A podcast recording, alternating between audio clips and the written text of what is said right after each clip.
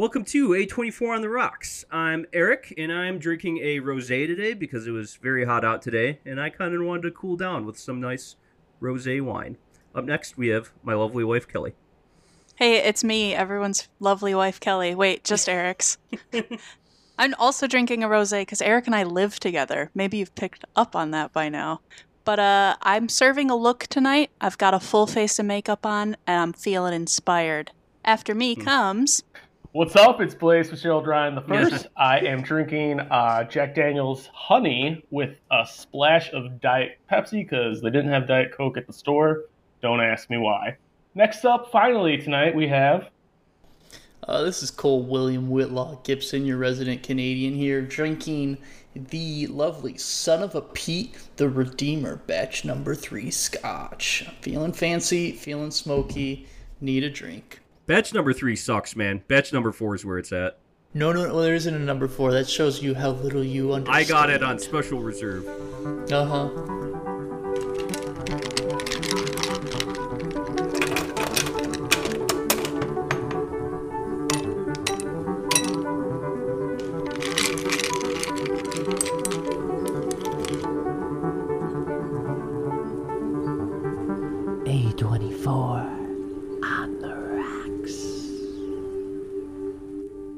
Today we're uh, reviewing A Most Violent Year. And the plot of this movie is in 1981 New York City, Abel Morales, the owner of a Queens heating oil company, has 30 days to come up with money to close on a property that will exponentially help his business. With his oil trucks getting hijacked and fierce competition from his competitors, plus pending charges from the district attorney's office, Abel is faced with a set of choices that pin the success of his business against eating his own pride and morality. Dun dun dun. So I kind of want to start out since 1981 is such an important time uh, or important piece to this film. I kind of wanted to set our audience back in 1981 and just kind of name some things that were going on during that time. Ronald Reagan, the actor, was president, and uh, he p- appointed the first female Supreme Court justice ever that year, Sandra Day O'Connor. There was also a large air traffic controller strike in which President Reagan fired all the striking employees in an attempt to break the back of the air traffic controller union. NASA launched its first space shuttle mission. IBM launched its first PC that used Microsoft software. Iran released the last of its 52 American hostages after they took people from the American embassy hostage following the Iranian Revolution a few years prior. Elijah Wood and Justin Timberlake were born. Bette Davis Eyes by Kim Carnes was the top Billboard song of the year, and Raiders of the Lost Ark was the highest grossing film of the year. And this year, there were more reported robberies in New York City than any year in its history. Hence the name A Most Violent Year. So, let's uh, start out with Blaze here. In a previous episode, you were surprised by the look of New York City in the 80s and that that much crime was going on. So, the opening shots of this film are very much intended to set you in the time period and landscape that the film takes place in. What did you think of this portrayal of New York City in 1981? Uh, I felt it felt very human. Uh, the setting, at least, and the time period. I don't know who the cinematographer was, but they did a really good job of establishing shots. It almost felt like it was like filmed on like some sort of like 35 millimeter because there, it was very hazy, but it was also very crisp. So, um, as far as setting the scene of 1981, I love. I hate to call like the 80s a period piece, but it was like 40 years ago at this point, so it is a period piece. Um, and I just like all like the uh, the mechanical accounting machine that Jessica Chastain was using, the uh, the extremely 80s house. There's a scene where Oscar Isaac goes to another uh, oil boss, and he just found out about a tennis machine, like the automatic tennis balls. You know, it was a very uh, interesting time in America. It was almost uh, contrasted of the Green Dragon, where it felt really, really slummy in the Green Dragon. Well, in this movie, you got to see more of upper middle class and richer people, but also sprinkled in, you know, the regular everyday workers. So I thought the setting was very cool. Kelly, what do you think of these 1981 vibes? The setting, I agree, was cool. The cinematography is nearly unmatched in how amazing it was. It as Blaze Bradford Young is the cinematographer, by the way. Just gonna say that. As Blaze was saying, it had a hazy but crisp feeling. I felt that it was velvety the whole time. It just looked gorgeous, and the color palettes were unstoppably beautiful. You can't go wrong with blues and oranges, and they really took advantage of that along with the like emeraldy greens, and there was a lot of other colors that just are gorgeous, set the time, and so many landscapes that just looked like landscape art that someone might have painted themselves. They would just sit on that frame for a long time. So it painted a beautiful, beautiful picture. Cole, you're you're '80s uh, lover. Yes. Uh, what did you think of the Yeah, so I'm a, 1981? I'm a big, uh, big fan of the '80s, especially for the films from that era.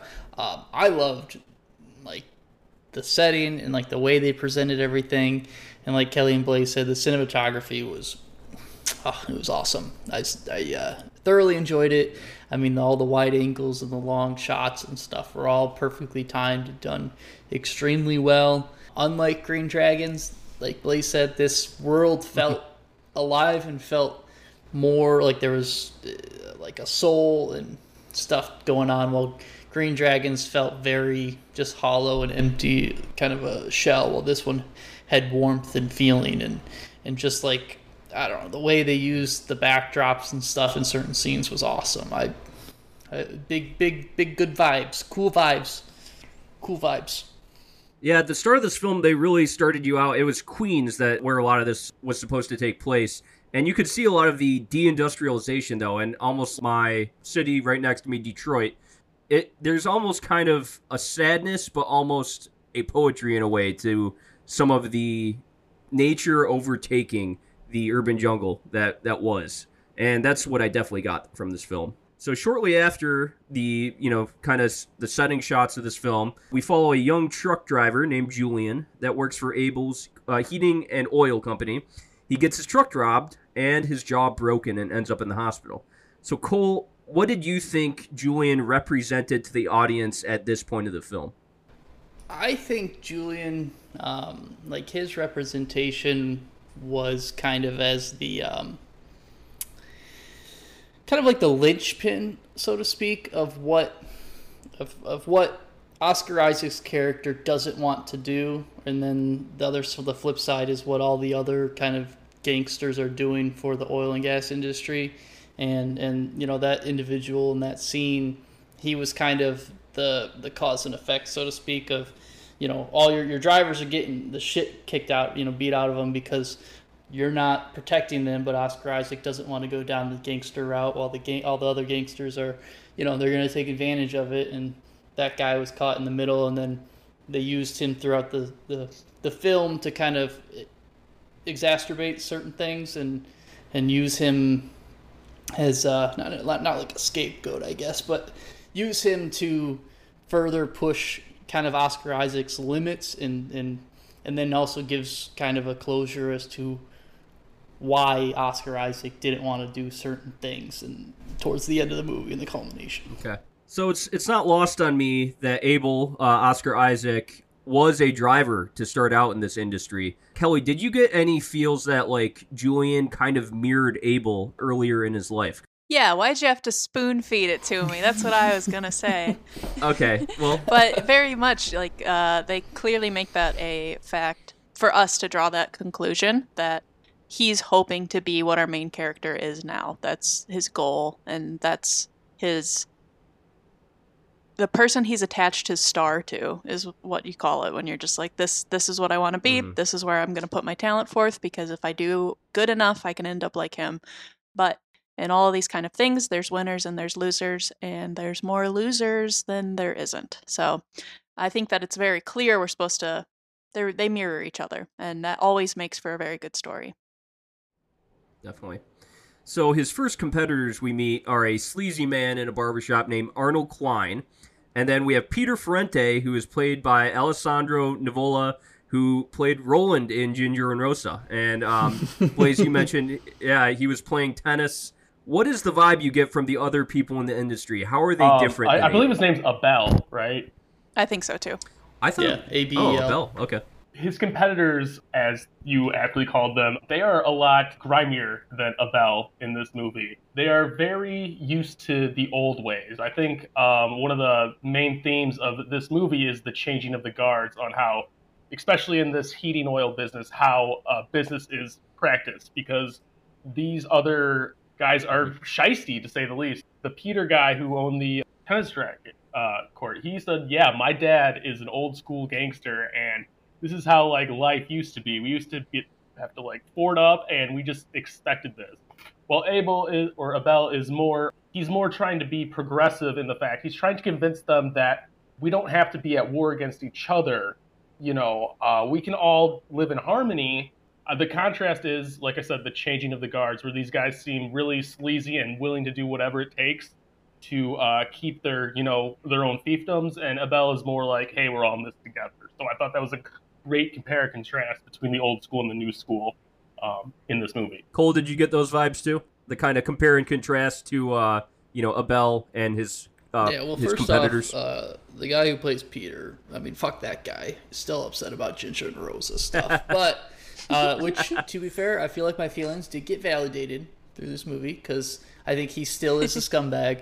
But yeah, it was definitely. Um, I liked how they portrayed, the, like Blaze was saying, the changing of the guards, especially with um, Oscar Isaac or uh, Bell uh, kind of coming in and trying to do things right. And he, you know, bought this business from his wife's father, who was a known, you know, gangster at the time, and is dealing with all these other kind of like mm-hmm. mob boss mentality people. And you got some of the young blood coming in, like the granddaughter who was coming in. You got Peter, who was trying to do things a little bit differently, but still kind of a sleaze bag. And then there's some of the older guys still holding on that were just like, you know, would come up to like Abel at the, you know, when he's getting his haircut and stuff and kind of make, you know, some some little threats to him, so to speak, like the old school way of, you know, if you don't, you know, keep, you got to stay out of our turf, otherwise we're gonna, you know, fuck up your people or whatever. So, and I enjoyed it. So Abel's wife Anna, she seems to have as much of a hand in the business as Abel. She's played by Jessica Chastain of uh, Zero Dark Thirty. She, that was uh, the one she won an Oscar for. She seems to be okay bending the rules where Abel isn't as much, and it's kind of insinuated these charges against her business might have something to do with her accounting and uh, what she's been doing with the money all these years. Kelly, what do you think she represents as a character? She is a low key badass. I love that she isn't just a pretty wife, she is also a working woman and is just as involved in these business transactions as her husband is. Uh, I love that she's like, at any given time, we can get my dad and my brother involved. And it's always, no, no, we're going to do the right thing. And at the same time, she greatly respects her husband for that until things start getting in the way of her family. And then it becomes, if you're not going to take care of us, then I will. And I think that having that deer scene was, it said so much about the two of them as characters. Uh, I thought that that was extremely well done. And it, it really painted a broad picture of who they are as people just with that simple scene. But she's Yeah. she's badass. Blaze, I'm going to go to you. She, she mentioned it, so I, I guess this is really a great scene that shows the difference between Abel and Anna. Um, Abel, when he hit a deer with his car, he hesitated to kill it with a tire iron, and then out of frame we hear gunshots, and we figure out Anna has shot the deer with a gun. What do you think that says about the difference between the two of them? And also, what do you think that scene really meant? I think, uh, first of all, phenomenal scene. That was probably like uh, outside of the chase scene, which we'll probably talk about eventually. That was my favorite scene in the whole movie. Just uh, how well, just because Chastain uh, portrayed her character. I uh, actually wrote down the line that she said because this is after she had found a gun in her daughter's hand when an intruder tried to break into their house and you know goon them up. She said, "Unlike you, who seems totally comfortable just standing around like some fucking pussy, I did something about it," which is amazing. And what it means is that I think, like, for a movie that doesn't really have a lot of twists or turns or whatever, I think this was the exact moment where you found out like who's really running this company, who's really running this family, who, uh, you know, I hate. It probably sounds like a dead horse, but like she's like the Lady Macbeth of this movie, Mhm. where she is constantly like whispering into his ear, you know, to do not go down the right path, to be a little, you know, crooked just to, you know, because everyone else is cheating, you might as well cheat too. I think this was a really strong portrayal of a strong female character that knows what she wants and nothing's going to get in the way of her family and her uh, begrudging business. So uh, yeah, just phenomenal, and I really feel like uh, that's where she took command of the uh, movie, at least as far as like who's running thing within her and Abel's family. Cole, uh, I know you like strong redheaded woman, so you can talk about Anna a little bit here, and also Jessica Chastain's portrayal of her. Yeah, so uh, my fourth note for this movie was just uh, I love Jessica. Um, I thought she was awesome. I think she's a phenomenal actress uh, all around. I've enjoyed like the Zero Dark Thirty and other films that she's done, but uh, I was not expecting her to be as like such a badass in this in this movie, and I loved it. I thought she nailed it. And that that deer scene where she like you know shoots it, one that I I was not prepared for a gunshot, so that startled me. And then when they get back in the car, she plays it perfectly, where she's kind of sitting there with a little smirk on her face of just like, yeah, I fucking I'll take care of things because you can't fucking do anything right. And uh, yeah, I all about it. Love Jessica Chastain. Uh, she deserves the best. Uh, I don't know if she's married, but hit me up.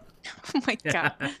Kelly, Uh, you were about to say something. I was going to add in just the symbolism of him wanting to do the tire iron was him taking the the right way in his mind, the long way, the hard way, work hard and get it done. And hers, she's like, Mhm. there's a quick way, there's a questionably legal way, and that's the route that I'm going to take. And it foreshadows the movie. We love a good foreshadowing, and they did just perfect delivery. So uh, I think her character definitely, yeah, like she juxtaposes Abel a lot throughout the film. Abel is definitely somebody who is teetering on that line of um, morality and immorality. He wants to be moral, but he often gets pulled into these situations where he is becoming immoral throughout the film. The other thing I wanted to ask is, you know, Abel, he married Anna, and Anna was the uh, daughter of a mobster and it's insinuated that he bought this business at a discount. So I have to ask: Is Abel truly a self-made man, as he, you know, kind of insinuates multiple times throughout this film? He bought this business from on uh, his father at a discount, and yeah, often when Abel talks about how he's self-made, Anna will just like laugh at him, you know. Uh, so Cole, do you think this American dream image of him is kind of a mirage? Yes and no. I mean, I think I think you know how he was able to.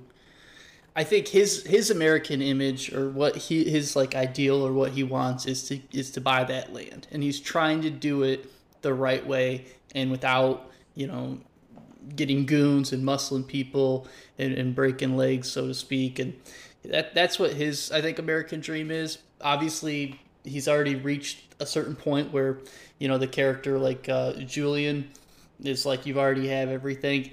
To that point, I don't think he got to that point in like uh, by his own hard work, so to speak. I mean, he definitely worked hard and, and put in the time, but with his relationship with Jessica Chastain and buying that that uh, business at a discount, and obviously when he inherited that business, all of the other businesses were run crookedly.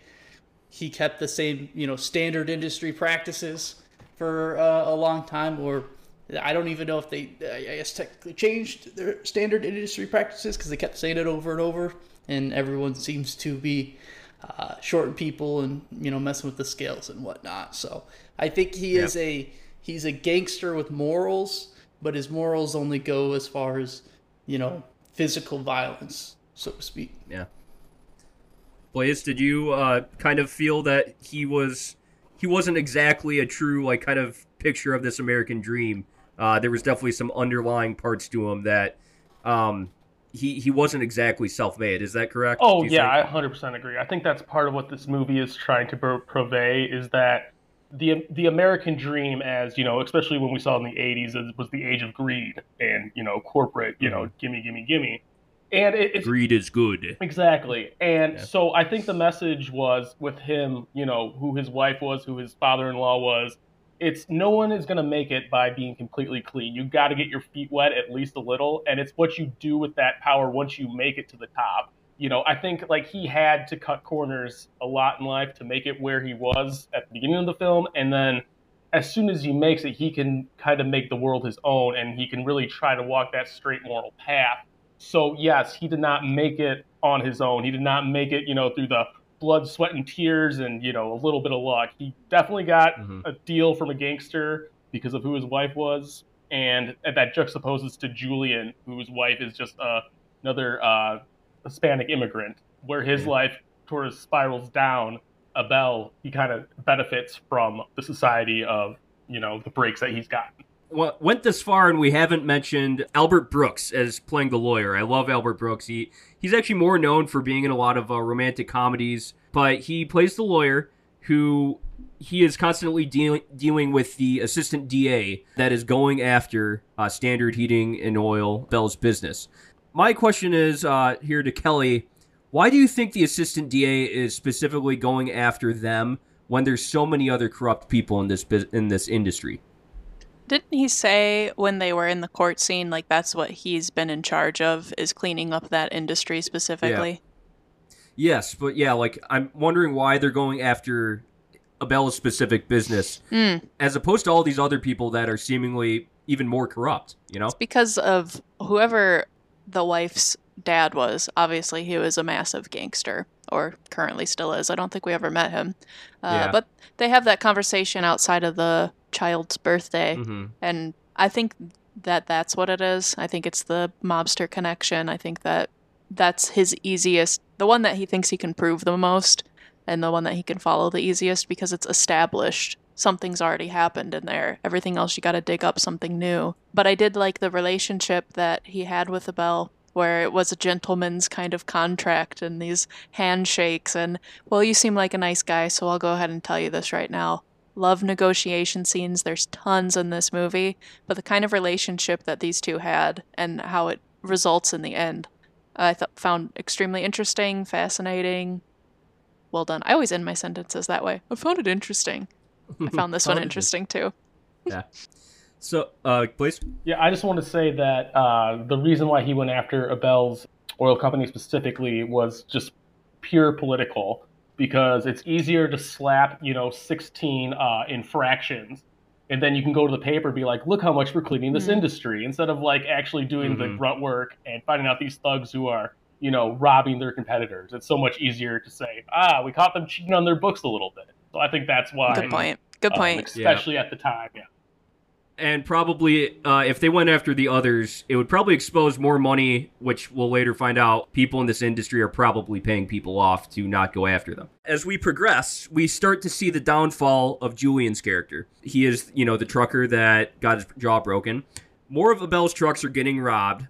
And so the union that represents these truck drivers wants to arm all of the truck drivers so that they're not, quote unquote, sitting ducks, you know? Abel is against this, clinging to his pride and morality. You know, this is a line that's too far, uh, arming his truck drivers. And this leads up to Julian's first day back at work, where the same two people that robbed him before attempt to rob him again, only this time, Julian has a gun. And this leads to an awesome chase scene where they're running uh, across a bridge in New York City. This, you know, ends up with him running from the cops and, you know, kind of the rest of the film, this guy's going to be running. So, my question to Cole here is this is really, you know, it's hitting home that Julian, you know, he might be kind of a mirror image of Abel, but this is where their paths really split right here. Abel got a lucky break in life. Is Julian really just representing what Abel would have been if he never got that lucky break? Yeah, I think. Um, I mean, obviously, I think Abel got a lucky break, but the you know the movie uses uses this kind of turn to really, really like pound it into everyone's head of you know this is why you know Abel has his his morals of the no guns and you know not illegally arming his his truck drivers and stuff because in Julian you know epitomizes that whole that split that fork in the road of you know Oscar Isaac's Abel he could have he could have you know packed the whole time he was driving and he would have went down the more of the the gangster route of being on the run or but he chose to take you know not the easiest path but the as he calls it the the most right path. Where he chose you know not to arm himself not to use the guns and to persevere and keep you know pushing on. Uh, that chase scene was awesome. I loved it. I thought it was one of the more um, like realistic portrayals of, of an interaction of a you know attempted carjacking of the truck and where you know they're kind of having a conversation uh, and the guy's trying to convince him of like well you why are you gonna shoot at me? There's all these people. You could end up shooting him. And then they end up all running from the cops. And that interaction in the stairwell I absolutely love between the two uh, guys is they're they're like out of breath. They're dying. They just ran for their life. And the one guy's just like why the fuck you have to be a hero? You could just let us steal the stupid truck. And the guy's like fuck you. Yep. and the guy's like, no, fuck you. And then uh, he's like, if you take the stairs, you know, you come out to the park and then you can go on your way. And it's like, you know, kind of like a respect thing where the guy's like, you know what, fuck it, you know, here, I'll help you out so we can all get away from the cops and, and you know, get back to doing what we do. I thought that, I thought, I really, really liked that scene a lot. I thought that was a very cool. Yeah, Kelly, give me your thoughts on that chase scene. Just how won- you know how wonderful I thought it was, but how wonderful did you think it was as wonderful? Yeah, I did not expect everybody to live. I thought if Yeah. they didn't end up killing each other, that the cops would shoot them down or something. You can't just shoot guns on a highway with like 10 cops showing up. It's kind of crazy to me that they didn't shoot them. It was this fun kind of camaraderie in the end of as Cole had just explained their back and forth and even when they start running they're just like you better follow us. like you better mm-hmm. get going. I it but it had me so many times wondering, okay, well now he's going to shoot him. Oh, that didn't happen. Okay, now he's going to turn himself in. Oh, that didn't happen. Okay, once he gets into this spot, now the robbers are just going to end him. Nope. Tricked me again. And it all Mhm. seemed like something that could actually happen. Being someone who has never been in that situation, possibly never will, uh, it was realistic as far as I can tell of how it's just like, okay, we'll all survive now and we're on the same side and we'll get back to doing, as Cole said, what we were doing. Yep. Blaze, thoughts on the chase scene? Uh, yeah, I think you both already explained it extremely well. Um, just like how real the chase scene felt, because a lot of chase scenes, like uh, I hate to do the worst example, but like a Fast and the Furious movie, it gets so ridiculous with like jumps and you know crazy, you know like stuntman stuff that it almost takes you out of a movie. And the realism of this chase scene, especially you know when they get out of the trucks and they're chasing them on foot, and you can see them both physically exhausted. Uh, like they don't want to run anymore, like I would be. Uh, this is two uh, last week. I thought was a really good chase scene in um, the captive, and this one just found a way to top it and just the uh, the the gritty realism of what doing that would actually be like for most human beings. Absolutely wonderful. I do want to uh, go back to what you said about the contrast about uh, Julian and Abel. Do you guys think it's interesting in 1981? So uh, uh, Julian is a little sheepish, uh, understandably, of going back out on the road, and he asks Abel if he's ready to be a salesperson, and he says, "You're not ready yet." And then next scene or a few scenes later, he's with his new sales recruits, and they're all white people. Yeah, true. Do you think that had something to do with the time period, uh, whether they're ready? Like he says, he got talking about how fancy they were and how you know Mm-hmm. they were the best. But I really feel like maybe he felt like a minority wouldn't be the best for his business now that he's in charge.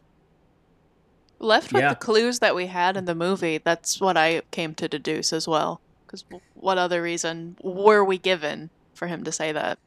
Yeah, yeah, exactly. I, I'm sure deep down he thinks that people might have an underlying racism against a Mexican man, Mhm. um, trying to sell them, you know, or sell things to them. You know, there must have been an underlying racism there that him as a business owner, he just kind of knew that. So there's definitely something there. I, I think that's a astute point. Now we're heading towards the climax of the film here, where Abel he uh, tells his competitors to stop stealing from him in a scintillating scene around a dinner table that almost represents a mob boss meetup. Anna is constantly angry at him at Abel's inaction, and so is Abel's lawyer. So, what are your thoughts on that scene? As it's definitely one of the most intense scenes in the film. I'll give this one back to Blaze. Actually, Yeah, the uh, the scene itself was for for being as anti gangster movie as this is. Uh, there aren't many scenes like this where you can actually like feel the tension in the room the entire scene. You know, so I think they did a really good job on portraying the type of stress that Abel was in, his own personal problems, and also with how they say that they're like with him at the end, but it kind of felt empty promises. So like you really felt there was gonna be like a big climactic scene during that, and it kind of uh, fell apart at the end. Abel had backed himself into a corner by even setting up this meeting. And so, yeah, I think it was really dramatic how they played out the entire scene. Kelly, same to you. I What are your thoughts on that scene? it was a great um, job of storytelling and script writing that everyone who was at that table at that time we had already met in the movie in different circumstances uh, before that happened which for us as viewers gives us a lot of we should be feeling what our main character is feeling because they set it up for us and it comes immediately after the scene where he is asking the oil oil granddaughter i'll call her hmm for the loan, where he's going within his own industry. That's just how he's going to do what he has to do. And then immediately she's at the table, and they've been talking before he gets there. And I'm like, they've already got established relationships. It was really good. Like I said, there's negotiation scenes, and they're sitting around a table scene. I don't love if the whole movie is that kind of way. I'm a loud hater of The Godfather. If nobody knows that already, can't stand that movie. they did This You're saying movie, that on a movie podcast. That's really funny. I know. This movie, We however, we could edit that out, right?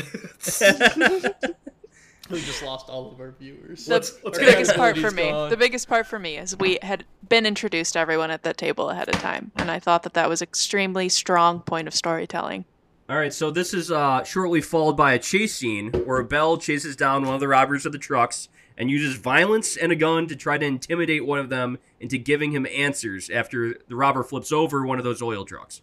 So uh, in this film, we constantly live on the line of the moral and the immoral, especially with Abel.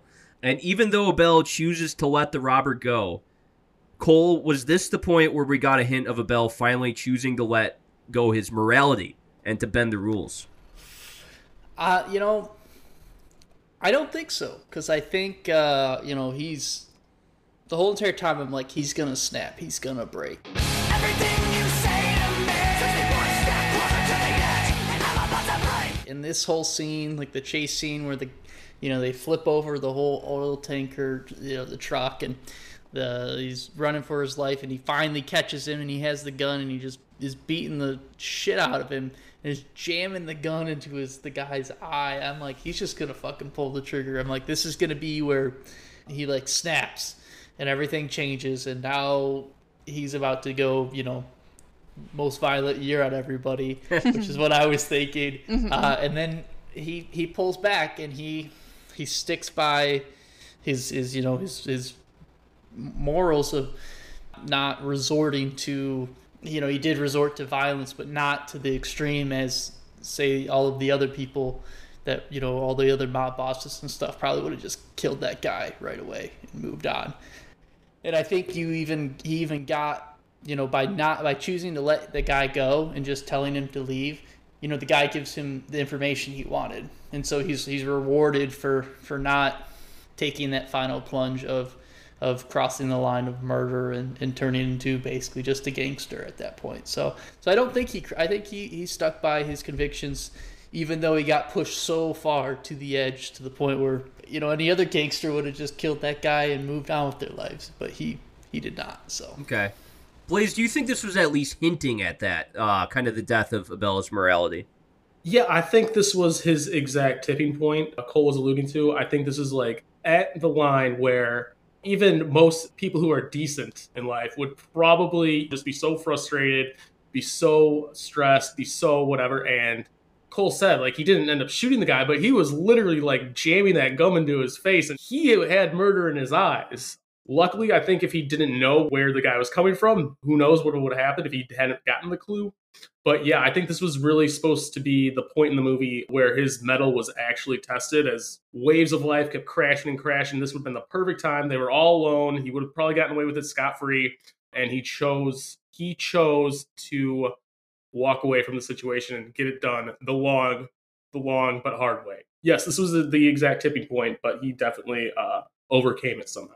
We're getting towards the end of the film here. So Abel finally figures out who's been stealing from him as the robber says that he's been sell- selling his oil in Far Rockaway Beach. But still, he does not have enough money to pay for the property that he wants to buy. And so this is kind of followed up with him having to swallow his pride. He has to go around asking his competitors for money to secure the financing for his property. And so uh, this kind of leads to Abel figuring out that his wife has been skimming money from the company all along, that she has an undisclosed amount of money that will make it so he can purchase the property without taking money from his biggest competitor. But on the way to that, though, it's really, you know, Abel, he's hanging on to his pride. That's really the only thing he has left. And I think, you know, that was such a big part of his character. So him going around asking for the, these people for money, Kelly, do you think that was really the death of his pride and ego at that point? Yeah, I think so. Especially asking his little brother. He's going to ask his little brother. He's going to ask someone who's his competitor.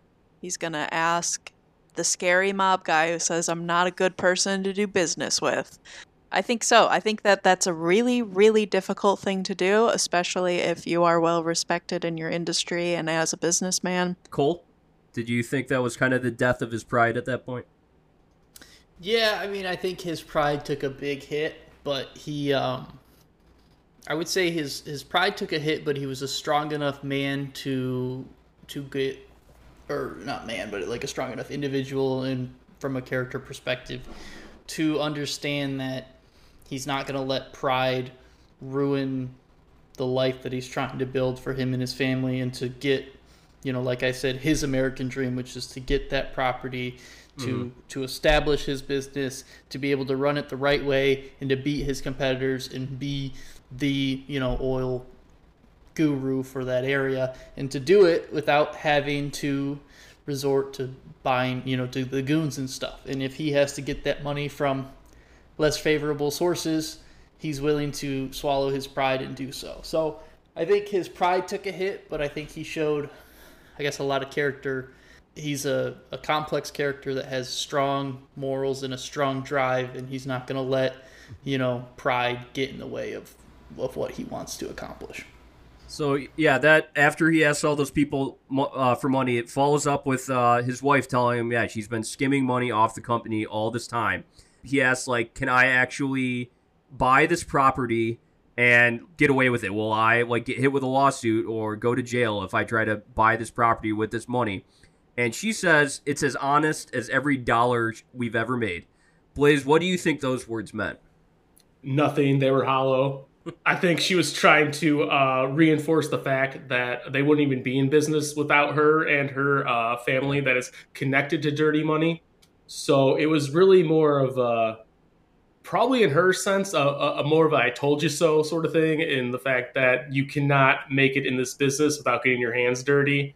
And she did it her way. She skimmed off the books just enough to where no one noticed until they got big enough. This is her just telling him that, you know, there is no moral right path in business. There is only winners and there are losers. And throughout the movie, she expressed it. And that was kind of like the final, like, nail in the coffin of probably what he thought the American dream was the ideal American dream versus the actual American dream.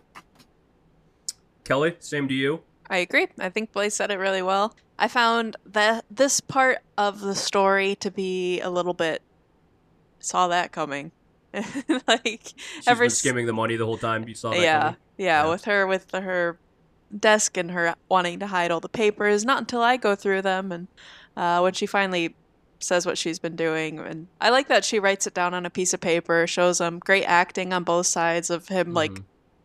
what? It was like a little bit. I saw that coming. Can I just can I just That's- say that's um, just real quick since Kelly brought up the fact when the FBI came to the birthday party, they're hiding the boxes or whatever, and like while they're waiting, I thought one of the greatest fuck yous was passive aggressive fuck yous was uh, Anna giving the cop like a piece of birthday cake. That was like so gangster in my opinion. Yeah. Oh man, this is the confidence, just the arrogance was just What does she say? She like points at him like this disappoints me. yeah. Yeah, She's that like was a great line. Well, when she turned her on her heel and walks back in, that was my favorite, and I I can't wait for Mm. that moment someday in my life where I get to just go. this was very disrespectful. Yeah, Yeah, she was like something about around like ruining a birthday party over nothing and stuff Yeah. like that. You're Yeah. embarrassing my family over nothing. Yeah, yeah. So Cole, uh, you're a Canadian. Uh, when you moved to this country, what was the real American dream versus the kind of fake American dream? As as Blaze just said, uh, when you were a young boy coming here, you uh, came on that boat over Niagara Falls. I, I'm sure you went right over Niagara Falls and dropped right into Buffalo. what did you think the real American dream was versus the fake American dream, and how do you think this film portrays that? Um. So my real American dream as a kid, I don't know. You know, I never really had like the white picket fence or any of that like kind of nonsense of what I wanted for you know my American dream. Uh, I was uh, I had very, I guess like as a kid, uh, my goal was to uh, to get a very good job and make lots of money. That was that was my my uh, I would, my American dream is I want to be. When I heard someone talk about like six figures, I was like, "That's what I want. I want. Yeah. I want to be the big guy. I want to make all the money." Did So you always want to do it honestly though, or if Oh, you yeah, know, I, I yeah. never thought about ever going into being a crook and gangster life and all that stuff, but if I, I think what this film really is trying to insinuate though is that if you do want to get to that next level, you want to be that millionaire, you're going to have to shed some bodies on the way. You're going to have to exploit people. There's going to be some like dirt that you're going to have to do. Do you think that's a fair portrayal of the real American dream? Yes, yes, I do. Yeah. That's why that's why I shot low for you know the six figures because once you get Yeah. into the into the you know the eight figures, there's at least one or two dead people for every Yeah. millionaire. Hundred percent. No, like mm-hmm. to get to that level, Yeah. Eh, especially if you are a business owner and stuff. You know, they talk about how you basically have to be like a sociopath and just mm-hmm. just cutthroat mm-hmm. and not care about your competitor.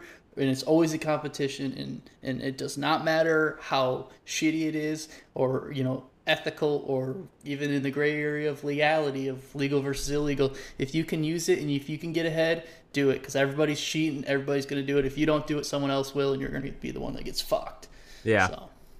So, Kelly, I guess growing up for me, I always thought, you know, hey, I could work an honest job, be a good guy, and I'll I can achieve that American dream. I can, you know, make a lot of money. And I mean, I I think I'm doing okay for myself and I haven't killed anybody, but uh do you think that the American dream as it pertains to this film, it's kind of trying to say it's a lie, you know? Like I think we were always sold in the movies and everything growing up that yeah, if you you work hard, you'll you'll get to where you're going. But do you think in this film it's saying something different? It's not telling us the the same story that The Great Gatsby gives us, uh, where even if you make it, you don't really belong. This is a different story that is, yeah, you can achieve it, but no one ever asked how you had to get there. And I think it's kind of how we were just saying. You, you look at these big figure jobs, you have to be kind of disconnected from humanity to a certain extent.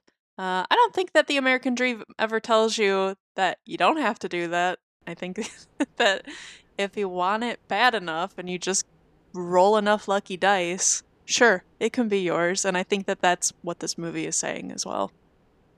Okay. So finally, we have the last scene where Abel finally purchases his property, and Julian, the truck driver, shows up after all this time and shoots himself in front of them. Then there's that amazing shot of the blood on the oil tank and Abel plugging the hole next to his dead body, plugging the hole of the oil tank next to this guy's dead body. Blaze, do you think that was a metaphor for anything? Oh, absolutely. I think it was a huge metaphor for profit over people. I think as much as he was shown to uh, care for Julian, and Julian specifically said, you know, right before he did commit suicide, he was like, I want you to watch over my family, take care of my family. And then he does the deed. And the fact that Abel, who has been, you know, his whole life work has gone up to this, even like the smallest bit of lost profits is actually killing him more than his dead replaceable employee. So uh, I think the metaphor is that once you make it to, again, we're talking about the American dream and stuff like that. Once you make it to a certain spot in life, the people beneath you are, you know, less than people. And the product Mhm. is actually more important than the people. So I think that was the metaphor is that Abel had finally made that transition over to profit over people. Mm-hmm. Kelly, same to you? Blaze said it. I don't have to add anything, honestly. yeah. I guess, you know, you're graphic designer. What did you think of that shot? You know, just that shot of him with the blood on the oil tank and him plugging it. Oh, it was well done, but more so for me, it was the audio. Yeah. I didn't realize what we were standing or what he was standing right in front of. They don't show us the oil's trickling down right away. We saw someone blow his brains out, and then we just mm-hmm. hear trickling. And I was Yep. like, oh my god, it's his brain. It's the Yeah. blood all over the ground. And then the Yeah. camera kind of pans, and I was like, oh no, it's the profit, actually. It's Yeah. the money falling down. And I thought that mm-hmm. when I first thought that it was like what I thought it was audio wise, I was like, what an interesting, dark, even darker twist. Because uh, a suicide is bad enough, but to put an audio that I first thought that it was, I was like, that's twisted. But then we get back, we get back into capitalism is evil, and look what happens. for sure. And so, following up, the assistant city attorney essentially, you know, he goes up to Abel uh, after this guy killed himself, you know, and he, he's there for that. And he basically says, or Abel says to him, I'm not going to accept uh, felony charges. And then the guy's like, I know. and then he's just bas- he basically tells him, uh, in America, we pay to play. If you, you know, give us some campaign donations, we will lessen your charges. You just eat some misdemeanors and some fines. You'll be fine. So, I, I mean, I think we Kelly just kind of said it. But Cole, what did you think this film was a critique of overall, and what do you think it was really trying to say? I think it was really trying to say that um, Teamsters are the bane of our existence, and they try and ruin all of our hard work. Oh, come on, Ronald Reagan, get out of here. no, no. Uh, I think uh, I think it was definitely a um, like a metaphor for you know capitalism and you know what are the what are you willing to do to get to your American dream or to your goal? Like what you know how many people are you willing to walk over and fuck over, no matter how you know high moral you may seem. So like you know abel is has high moral character compared to the other people of that industry. But when you compare him to like a normal american he his morals are are way worse because a lot of people if they see a guy that they know and have cared for blow his brains out right in front of you you're not mm-hmm. going to think about the oil that's pouring out. You're going to think about you know i just lost you know a, a friend or someone that i knew a coworker or even if a fucking random person killed themselves in front of you. That's pretty pretty horrific. And he showed little to no remorse and did not care. Um, so it just showed you know how well, like the capitalism and stuff and how you know when you become so money focused and you just lose your humanity so to speak where you know he just cared about the money did not care about the people. Also uh, that gun 100% would not have shot through that tank those tanks are There it is. way thicker. Uh, yeah I, i'm going to get on my engineering soapbox here from our fuels division. Uh, we do lots of tank inspections and stuff. Uh, yeah those tanks are way thicker. That bullet would not go through that tank. Also uh, the head pressure on that oil to do like a laminar flow like that no way a napkin's gonna plug that hole either. So that's two knocks against you. Also uh, oscar isaac has a redheaded child. Don't know how that comes in the mix with a blonde. It's a recessive woman. gene. what It's a recessive gene that that happens all the time. no, but he, you know, he's Hispanic, and his wife in this movie is blonde, even though Jessica Chastain has red hair. Don't know how that works out. She's a It could have been like strawberry some of her genes. Yeah. I, I'm just saying. The- Yeah, I- well, it happens though, where two parents are not redheaded and they have a redheaded child. Well, yeah, that's me, but my dad isn't Hispanic either. Well, then could, you could could have came from the mom. Who knows? Uh, Kelly, you were about to say something. Yeah, so Cole was talking about how most people, that kind of thing happens in front of you, and you're not just status quo, get it taken care of, moving on. I bought my new property. But also, on the side of opposite of business owner, the uh, he's an assistant DA, correct? He's the one who shows yes, up to the scene, DA. and he's Yeah. like, "Someone killed themselves on your property. This is a perfect time to give you my politics spiel, and Yeah. let's let's move forward with this." And it's like, both sides are corrupt. Both sides are very corrupt, and they don't care about what's happening to quote unquote the little people. Mm-hmm. Yep.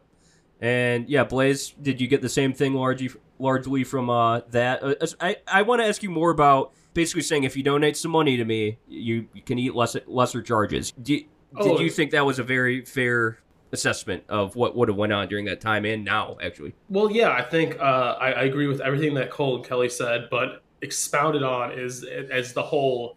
The point of the movie is to say the whole system is broken, the, the the point is is that uh, Abel is actually trying to lead the most right path that you can in business, and that's that's the point. That Mhm. even even the most straight of an arrow as a person in business is, they still are. There's going to be blood on their hands.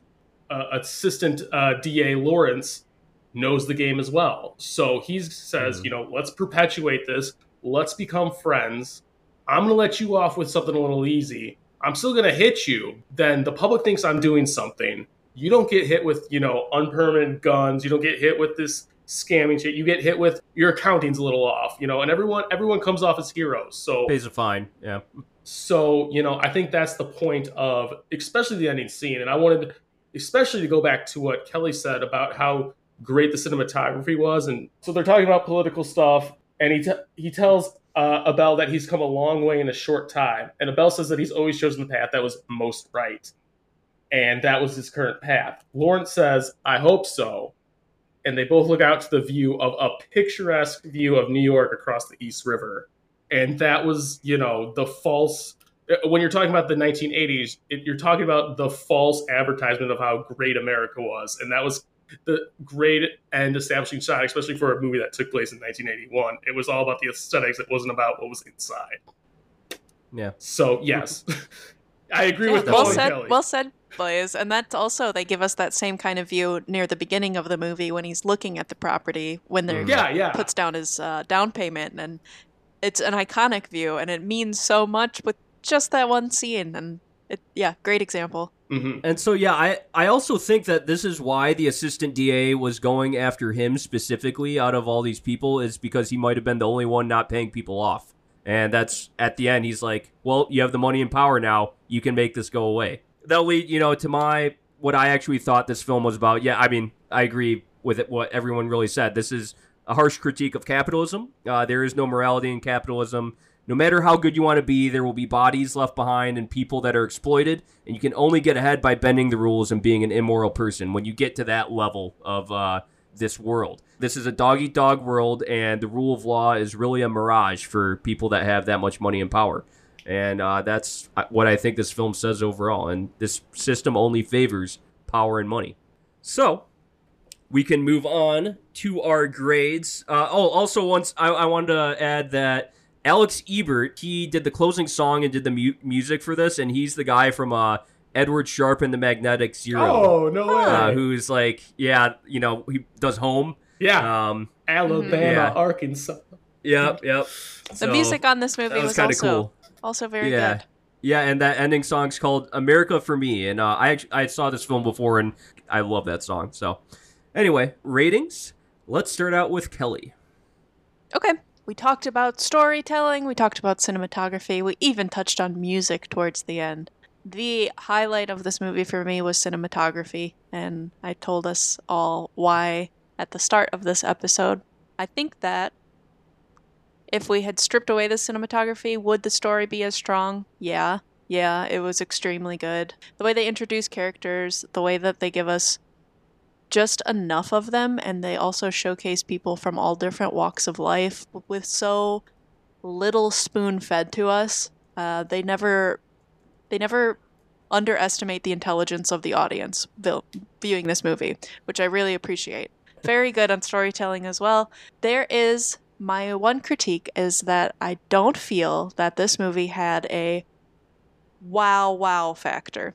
Had a wow factor and it was an extremely good film and it was an extremely beautiful film. But walking away from it when it ended am i going to keep thinking about it? Am i going to want to watch it again within the next five years? Probably not. And that's not the biggest like diss. I still think amazing film. Everyone should probably see it but is it one that i'm going to keep talking about going back to and putting in my top 10 best films ever no uh, so with this in mind strong B plus 24. All right, uh, Cole, we'll go to you next. Unlike Kelly, I think uh, there was lots of wow factors. Uh, just whenever Jessica Chastain was present, um, she is herself a wow factor. So that is true that is very true Bonk. I, uh, You gotta have a daily bonk or every episode. We're gonna have to bonk you at some point. yeah, I um, I, I thoroughly enjoyed this movie. I loved the vibe and the feel and the cinematography. I I've never seen this movie before, and I'm sad that I haven't seen this movie before because it is it is very good. Uh, I loved this like the story of a, a gangster movie with a like almost like a gangster that's an anti-gangster where Abel doesn't want to be one, but he's in it. He's a part of it, but he doesn't want to do guns. He doesn't want to get goons. He doesn't want to do that, but he's still trying to command the same respect. And I really liked that. Uh, kind of toeing that line. Oscar Isaac is a phenomenal actor. Um, they did a great job building tension. The scene with the salesman and how it's cutting back between the salesman and Julian coming back to work, and that tension building as you can feel everything about to to, to, to break. Super super good. My one critique is uh, well, I, I guess I got two. One, I don't know why Jessica Chastain can't be a redhead in the movie. Rude. and two, uh, there is a scene where uh, when the girl fi- when the little girl finds a gun, it's a 1911, and then when they show the gun and she's waving it to her uh, to Oscar Isaac, it's no longer a 1911. It's a different pistol. I don't know. I think it's like a Browning, but I'm not 100 percent sure. It's one of those Wow. transforming guns, popular in '81. Come on, like If you sh- show me a movie where everything's just perfect and there's not one mistake. the movie I make. I'll tell you what, I'm gonna be the prop master extraordinaire over here. I'm gonna make damn sure that there's continuity. That's the point where you got to just be like, it's a movie. Like, there's I going to be a, a few things know. that I don't know. I I, mean, just- there just there's me. yeah, gross like things that happen in other films where it's just Oh, like, yeah. what, how the fuck did that happen? But uh, this film, yeah, I don't think it goes that far. But anyway, Uh, also, most violent year and only two people die. Doesn't seem that violent. Come on. but no, I, I love this movie. I'm giving it uh, I'm giving it a, a solid B plus. Couldn't couldn't push it into the A tier because of the no red hair, you know, disrespect. But otherwise, B plus all around. Loved it. all right, please. Yeah, I think uh, Kelly and Cole both put this very aptly of what about what this movie is, what this movie stands for, how this movie was presented. I, I'm going to go out on a limb and say this is the best cinematography I've seen out of the movies that we have watched so far.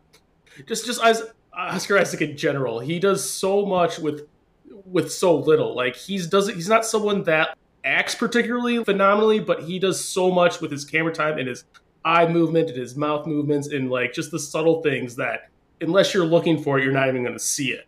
So uh, Jessica Chastain was uh, this is as good as she's ever been in anything that I've ever seen. All the sporting cast was fantastic. I think I think the theme of the movie was a little heavy-handed. I don't think any of us had to guess what this movie was about. The those metaphors weren't exactly uh, you know subliminal, which is okay, especially in a movie like this. I think we should have touched up on more. I do think this movie does have strong uh, anti-capitalism vibes, but I think it also has anti uh, gun vibes as well, which I think is something that we should have talked about. You know, this movie is one of the most misdirected names of all time. It's called The Most Violent Year. And as Cole said, Yeah. there were like two deaths, and one was a suicide.